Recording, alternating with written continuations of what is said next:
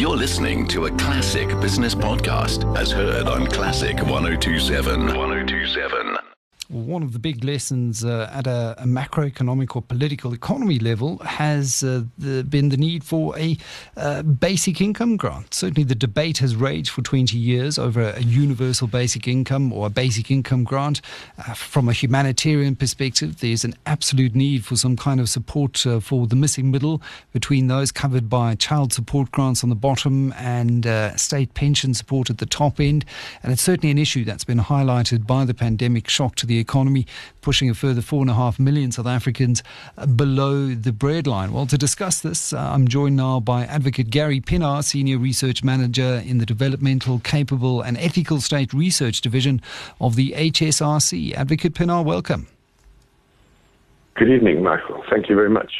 Now, uh, what is the big idea, uh, pun intended? Uh, what is the thinking mm-hmm. behind uh, introducing a basic income grant uh, on the back end of the very successful 350 Rand uh, coronavirus grant?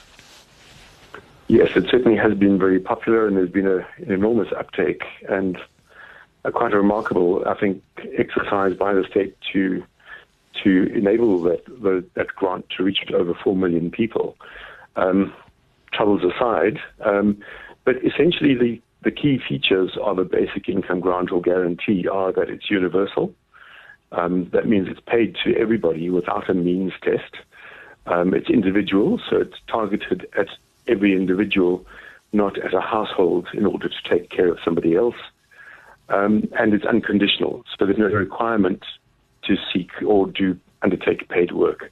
And that gives people an opportunity, for example, um, to buy airtime, to stay connected to the internet, to, to find out about job opportunities. It, it might enable people to pay for transport to get to job interviews or a place where there is work. Um, it, it, would, it would also enable people to perhaps choose to stay at home and, and do the kind of work at home that is ordinarily not paid for by the market, such as care work for the elderly or the or the unwell, and all of those people are excluded from the market. Um, that could have access to to some form of payment to do valuable work. Um, the the other opportunity, of course, is that people can club together and buy a wheelbarrow and a pick and a shovel and and start uh, start a small business. The the the attraction, therefore, is that it guarantees a source of income every month. It gives people the opportunity to create work for themselves, to find work where they're looking for work. Um, and of course, it injects money into the economy. And imagine the impetus, I think, to the rural economy, which is dying, um, if this grant is paid to people there too.